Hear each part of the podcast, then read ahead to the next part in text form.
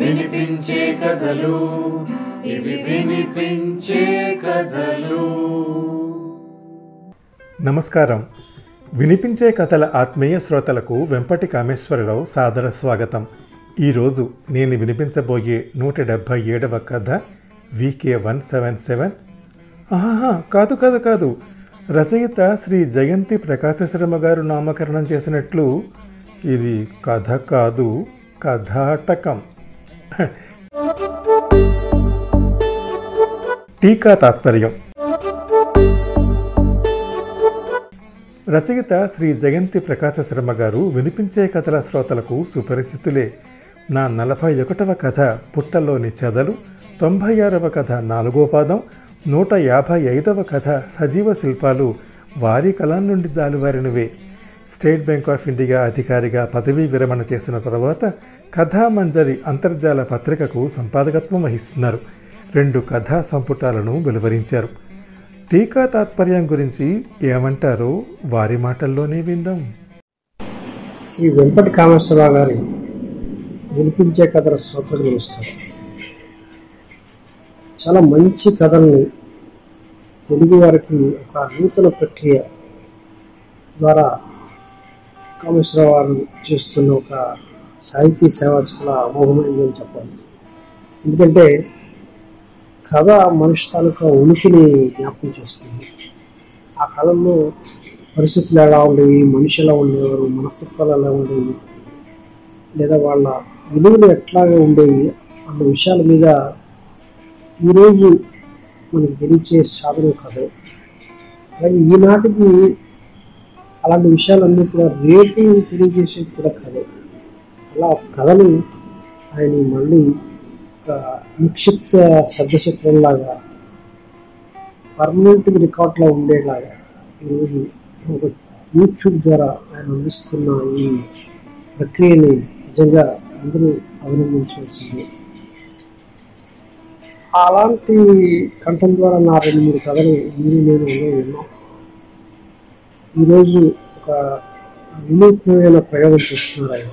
ప్రయోగం ఏంటంటే నేను ఆ మధ్య టీకా తాత్పర్యం అనే ఒక కథ రాశాను.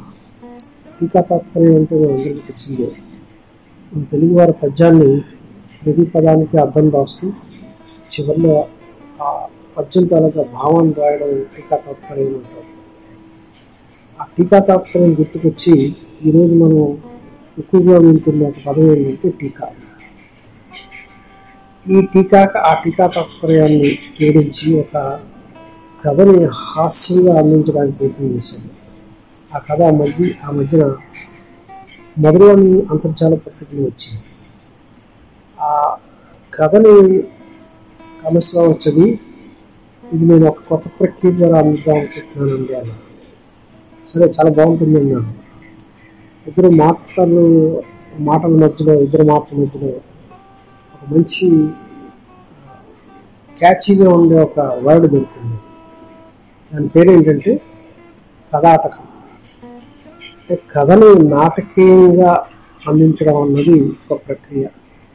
అలాంటి పదం ఉందో లేదో నాకు తెలియదు కానీ పింగల్ గారు అన్నట్టుగా కొత్తగా పదాన్ని చూజ్ చేయడం అట్లాంటి కళాకీయం ద్వారా ఈరోజు టీకా తక్కువ కథ మీ ముందుకు వస్తున్నది తప్పకుండా మీరు ఇది ఆదరిస్తారని చెప్పేసి ఇలాగే కామేశ్వరానికి ప్రోత్సహిస్తూ మన తెలుగు కథని భూతరాలకి తీసుకెళ్ళడానికి ఆయన చేస్తున్న ప్రయత్నంలో మన వంతు సాయం కూడా ఆయనకి తప్పకుండా అందించాలని చెప్పేసి నేను భావిస్తూ మరొకసారి కామేశ్వర కృతజ్ఞత జరుపుకుంటూ టీకా తాత్పర్యం కథాటకం.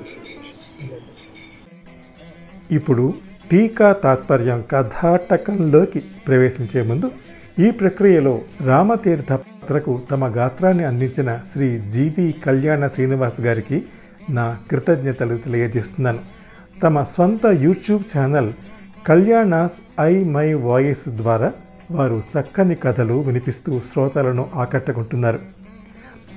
అలాగే శ్రీ మహేష్ ధీర నర్సయ్య పాత్రకు తమ గళాన్ని అందించారు. వారు Akashvani FM rainbow RJ Dheera studios అధినేత. వారికి మనఃపూర్వక కృతజ్ఞతలు తెలియజేస్తున్నాను. ఇక విందాం టీకా తాత్పర్యం కథాటకం. పెళ్ళివారమండి మగ పెళ్ళివారమండి మా పాటలు వినేదెవరండి ఓ?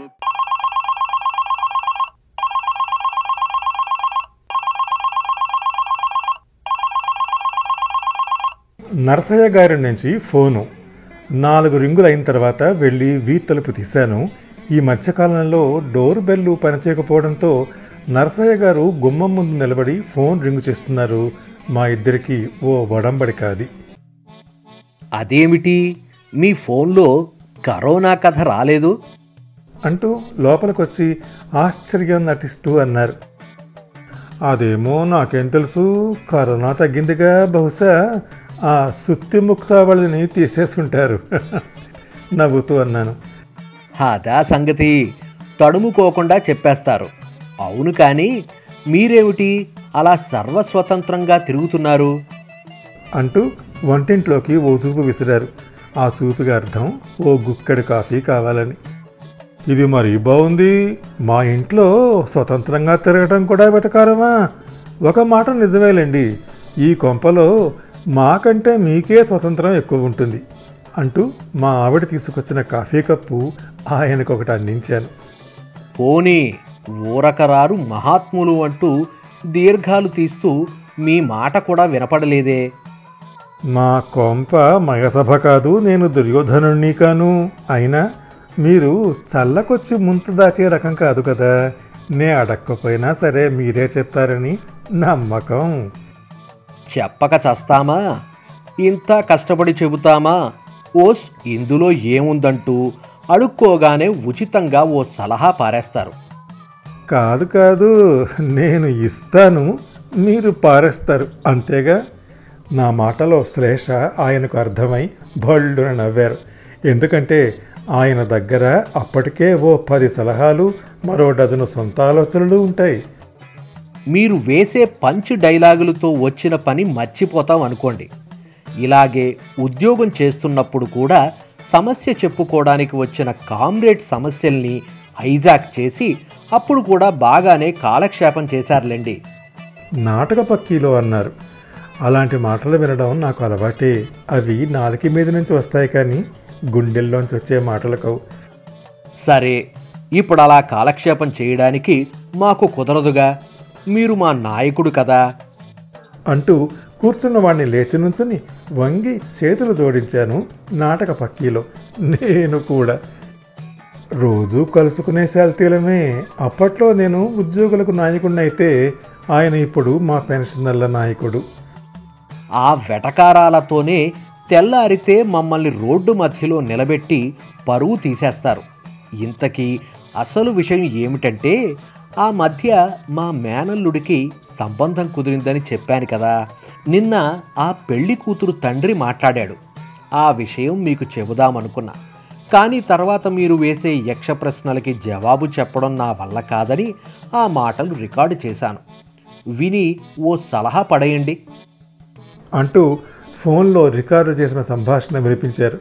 ఇలాంటి జిమ్మిక్కులు ఆయన దగ్గర కోకొల్లలు పెళ్ళివారమండి మగ పెళ్ళివారమండి మా పాటలు వినేదెవరండి ఓ? హలో నర్సయ్య గారు నేను అంతర్వేదిని రామతీర్థ నుండి మాట్లాడుతున్నా. రామతీర్థమా? అయ్యయ్యో కరోనా దెబ్బతో అటు ఇటు అయింది సార్. నేను రామతీర్థాన్ని అంతర్వేది నుండి మాట్లాడుతున్నా. ఓహో మీరా? రామతీర్థం అంటే హడలి చచ్చానండి. అసలే రోజులు బాలేవు. భలేవారే అమ్మాయికి అబ్బాయి నచ్చాడు. ఆ విషయాలే మాట్లాడదామని ఫోన్ చేశాడు. అలాగా? చాలా సంతోషం. మా బావగారు లేరు కదా? మా మేనల్లుడు పెళ్ళి బాధ్యత మా అక్క నాకు అప్పగించింది. కుర్ర వెధవలకి సంబంధాలు కుదిరి చావడం లేదు కదా? ఆ మధ్య సంబంధం చూశాం. ఆ అమ్మాయిని చూడ్డానికి మా మేనల్లుడితో మేం కూడా వెళ్ళాం. అబ్బాయి బాగున్నాడు జాతకాలు నప్పాయి. అబ్బాయి ఉద్యోగం గట్రా కూడా బాగున్నాయి. అత్తగారు కూడా సౌమ్యంగా ఉన్నారు. అన్ని విధాల మాకు సంబంధం నచ్చింది కానీ అమ్మాయి కొంచెం ఇబ్బంది పడుతున్నది అని ఫోన్ చేసి చెప్పారు. ఏమిటా ఇబ్బంది? అబ్బాయి మేనమామకి బట్టతల ఉంది. మేనల్లుడికి ఆ పోలిక వచ్చి నాలుగు పదులు దాటకుండానే క్షురకర్మ అవసరం లేకుండా ఉండే అవకాశం ఉంది నాకొద్దు అని అమ్మాయి తెగేసి చెప్పేసిందట. రోజులు అలా ఉన్నాయి. అలాంటి వార్త ఎక్కడ వినవలసి వస్తుందో అని హడలి చస్తుంటే మీరు శుభవార్త చెప్పారు. సరే మిగతా లాంఛనాలు గట్రా విషయాలు ఎప్పుడు మాట్లాడుకుందాం? లాంఛనాల సంగతి తర్వాత మాట్లాడుకుందాం నర్సయ్య గారు. ముందు పెళ్ళి ఏర్పాట్లు చూసుకోవాలి కదా. దానికి తోడు లాక్డౌన్ తొమ్మిదిలో ఉన్నాం. ఇప్పుడు బానే ఉంది కానీ ఎప్పుడు ఎలా ఉంటుందో చెప్పలేం కదా. ఎందుకైనా మంచిదని ముందుగా పెళ్ళికి రావడానికి ఓ యాభై మందికి పర్మిషన్ తీసుకున్నాం. ఎలాగూ కోవిడ్ ప్రోటోకాల్స్ పాటించాలి కదా. తప్పదు. అంటే? ఏం లేదు సార్. పెళ్ళికొచ్చే మీ మగ పెళ్ళి వారందరూ పదహారు రోజుల ముందు వచ్చి మా ఊర్లో క్వారంటైన్ ఉండాలి. పద్నాలుగో రోజు ఉదయాన్నే అందరూ కోవిడ్ టెస్ట్ చేయించుకుని పదిహేనో రోజు టెస్ట్ రిజల్ట్స్ నెగిటివ్ వచ్చిన వాళ్ళందరూ కళ్యాణ మండపానికి వస్తే చాలు. అక్కడి నుంచి మేము చూసుకుంటాం. అన్నట్టు పెళ్ళికి వచ్చే వాళ్ళలో ప్రెగ్నెంట్ లేడీస్ ఉంటే వారిని ఇద్దరి కింద లెక్కేయండి. లేకపోతే పోలీసులతో గొడవ పడలేము కానీ పదిహేను రోజులు మీకు అదనంగా ఖర్చులు కదా సార్. అబ్బే పెళ్ళి రోజు అర్ధరాత్రి ముహూర్తం కనుక ఆ మన్నాడు ఓ పూట ఖర్చులు ఆడపెళ్ళివారు పెట్టడం మన సాంప్రదాయం కదా. ఆ మూడు పూటల ఖర్చు మాది మిగతా రోజుల ఖర్చులన్నీ మీవే కదా సార్? నర్సయ్య గారు వింటున్నారా? మగ పెళ్ళి వారందరికీ సాంప్రదాయ బట్టలు బదులు పీపీఈ బట్టలు పెడదాం. అవి వేసుకుని పెళ్ళి మండపంలో ఐదడుగుల దూరాల్లో కూర్చోవాలి. పెళ్ళి కూతురు పెళ్ళి కొడుకు కూడా. అయ్యా అలా కూర్చుంటే పెళ్ళి కొడుకు పుస్తే ఎలా కడతాడు? భలేవారే మేం విజయనగర ప్రభుత్వం కదా కత్తికి కట్టిస్తే సరిపోతుంది. తర్వాత? తర్వాత ఏముంది సార్? ఆ తతంగమైన తర్వాత మేం మీ ఊరు రావాలి కదా వ్రతం కార్యం అక్కడే చెయ్యాలి. మీ కోరూలు మా కోరూలు లేకుండా పెళ్ళి మర్నాడే మీ ఊరు వచ్చే వాళ్ళందరం వచ్చి మేం కూడా పద్నాలుగు రోజులు హోమ్ క్వారంటైన్లో ఉంటాం. తర్వాత కోవిడ్ టెస్ట్ చేయించుకుని మీ ఇంట్లో గృహప్రవేశం చేస్తాం. పద్నాలుగు రోజులు. పెళ్ళైన తర్వాత మనందరం ఒకటే కదా? రెండు పూటల కాఫీలు టిఫిన్లు భోజనాలు మేము ఉండే విడిదికి పంపితే చాలు. మా పాటలు మేం పడతాం. అయినా అతిథి సత్కారాలు చేయడానికి ఆ మాత్రం అవకాశం మీకు ఇవ్వాలి కదా? అదన్నమాట ఆ తర్వాత శోభనం ముహూర్తం జూమ్ కాల్లో కానిద్దాం. ఈలోగా తుమ్మినా దగ్గినా కొంచెం క్వారంటైన్ పెంచుకుందాం. అమ్మాయిని కాపురానికి? అదే చెప్పబోతున్నాను అలా మూడు నిద్రలు జూమ్ కాల్లో అయిందనిపించి మేం అమ్మాయిని తీసుకొని మా ఊరు వెళ్ళిపోతాం. టీకాలు వచ్చి అమ్మాయి అబ్బాయిల వంతు వచ్చి వాళ్ళు తీసుకున్న తర్వాత తర్వాత సంగతులు తాత్పర్యాలు మాట్లాడుకుందాం. ఉంటాను. పెళ్ళివారమండి మగ పెళ్ళివారమండి మా పాటలు వినేదెవరండి ఇదండి సంగతి. ఇప్పుడు చెప్పండి ఏం చేయమంటారు? మీకేమైనా అర్థమైందా? నరసయ్య గారు ఆందోళనగా అడిగారు. అదేమిటి? ఆ టీకా తాత్పర్యం మీకు అర్థం కాలేదు? నవ్వుతూ అన్నాను. అర్థమైతే మీ దగ్గరికి ఎందుకు వస్తాను? ఇంతకీ ఏం చేయమంటారు? అంటూ బేలగా అడిగారు. మరో టీకా చూసుకోండి. నవ్వుతూ అన్నాను. తాత్పర్యం అర్థమైనట్లు నరసయ్య గారు పక్కున నవ్వారు. పెళ్ళివారమండి మగ పెళ్ళివారమండి మా పాటలు వినేదెవరండి టీకా తాత్పర్యం. శ్రీ జయంతి ప్రకాశ శర్మ గారి కథ నా వినిపించే నూట డెబ్భై ఏడవ కథ వికే వన్ సెవెన్ సెవెన్ విన్నారు. ఈ కథను నేను వినిపించే తీరు మీకు నచ్చితే లైక్ చేయండి మీ అమూల్యమైన అభిప్రాయాన్ని కామెంట్ రూపంలో నాకు తెలియజేయండి మీ కాంటాక్ట్స్కి షేర్ చేయండి. నా వినిపించే కథల ఛానల్కి సబ్స్క్రైబ్ చేసి మీ ఆదరణ అభిమానం ప్రోత్సాహం అందించండి. తప్పక అందిస్తారు కదా? నమస్తే. వినిపించే కథలు వినిపించే కథలు.